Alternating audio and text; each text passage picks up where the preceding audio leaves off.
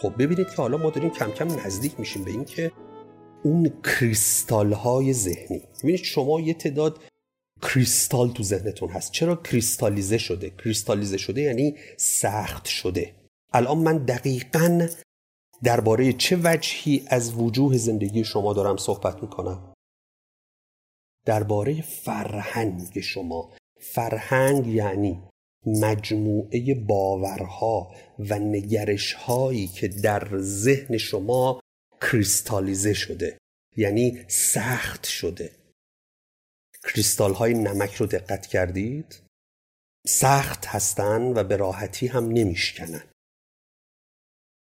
اما اگر شما به جای اینکه من مشکل دار هستم یا من پر اذیت هستم بگید من امروز یه نفر رو اذیت کردم، اون وقت اون رفتار رو شما میتونید نشانه بگیرید. بگید فلانی، خودت رو خطاب کنی، بگید اذیت نکن آدم ها رو. این رفتار باعث میشه که اونا آزرده خاطر بشن، دیگه خودکارت رو به سمت اونها پرت نکن، دیگه با این زبان با اونها صحبت نکن، دیگه آدم ها رو مثلا وقتی که قرار ملاقاتی میذاری نیم ساعت معطل نکن. به جای اینکه بگی من اساساً همواره انسان بدقولی هستم، یعنی توش هم تعمیم هست هم هویتی، یعنی هستمه، من همیشه بدقول هستم، هم تعمیم توش هست هم جمله از جنس هویتیه. به جاش بگو که من سه بار، من دو بار، من امروز، من هفته گذشته بر سر قرار ملاقاتم به موقع حاضر نشدم، مرتکب تأخیر شدم. خب حالا شما به جنگ کدوم رفتن ساده تره؟ اینو به من بگید. به جنگ این جمله که من همیشه بدقول هستم، به جنگ این جمله شما ساده تر میتونید برید؟ یا به جنگ این جمله من دیروز به غلط سر قولم وای نستادم و نیم ساعت دیر رسیدم؟ مسلماً مقوله دوم، چون مقوله دوم از جنس یک رفتاره، شما میتونی سعی کنی اصلاحش کنی، شما میتونی سعی کنی براش اقدام کارکتیو، تصحیح کننده در نظر بگیری. پس مثلا دارم میگم پس جمال ساعتتو کوک کن، قبل از ملاقات ها بهت خبر بده. جمال جلساتتو تنظیم کن که فلانی یک ساعت قبل بهت اطلاع رسانی کنه.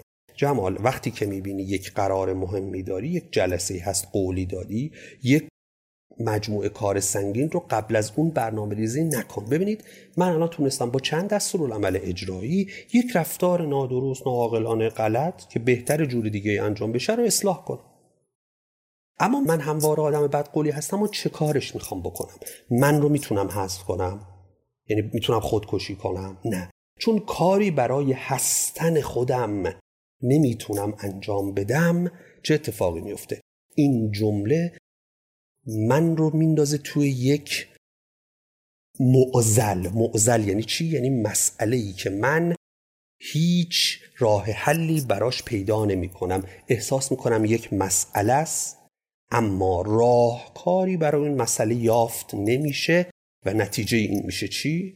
میشه درماندگی، احساس درماندگی که وای از اون روزی که درماندگی گریبان ما انسانها رو بگیره و زندگی برای ما تیره و تار بشه و کیفیت کار، کیفیت زیست خانوادگی، اجتماعی، درونیمون به حد وحشتناکی تنزل پیدا میکنه. و یکی از زمینه‌های شکل‌گیری درماندگی در انسانها جملات تعمیمی هویتی، من همواره، من هیچ وقت جای خالی هستم یا نیستم.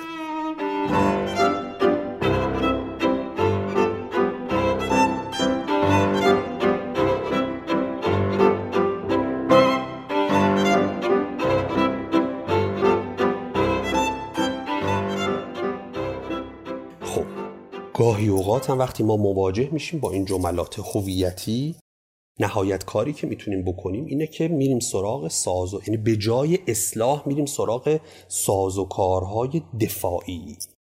سازوکارهای دفاعی که به میون میاد دیگه من کاملا به صورت ناآگاه مرتکب رفتارهایی میشم و حداقل دسترسی رو به خودم پیدا میکنم و وجود من از درون دیگه یک پارچگیش رو کاملا از دست میده.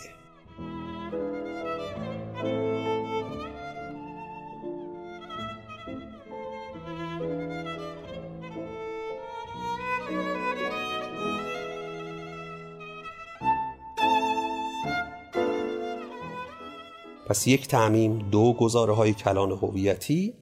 بریم سراغ سومی.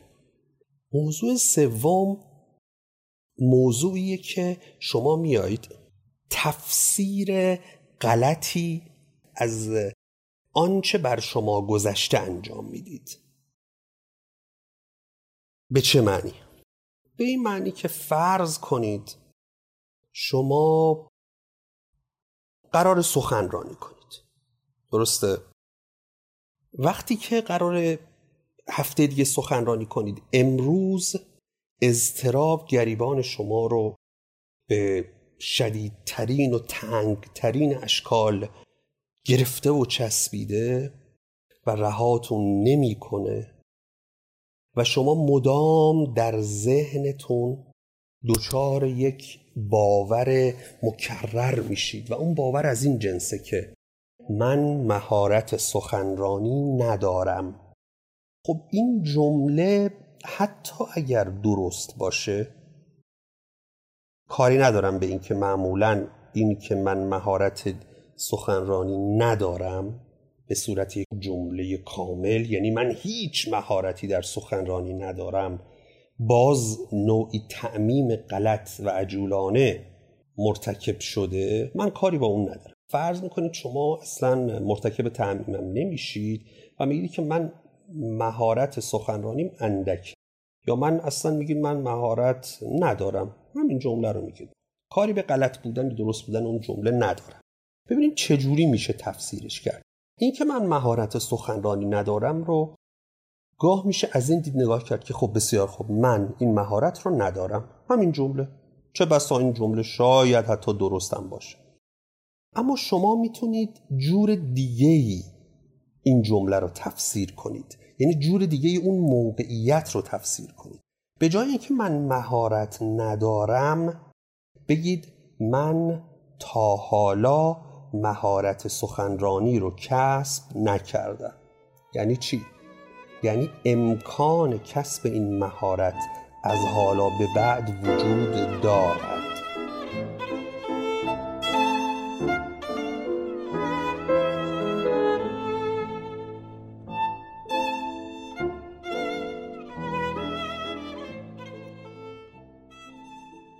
یا مثلا شما میگید که من نمیتونم این مشکل رو حل کنم، این یه جمله است. تفسیر دیگه ای که از اون ناتوانی شما در قبال حل یک مشکل میتونه وجود داشته باشه و تفسیر عاقلانه تریه اینه که شما بگید من تا الان نتونستم راه حلش رو پیدا کنم. ببینید نمیشه باید تبدیل بشه به این که تا الان نشده، ندارم تبدیل بشه به این که تا الان نداشتم، یا تا الان پیداش نکردم، تا حالا کسب نکردم. با این نوع تفسیر موقعیت‌ها و وقایع شما یک مجموعه امیدی رو در درون خودتون زنده نگه می‌دارید و این کم اهمیت نیست حقیقتاً.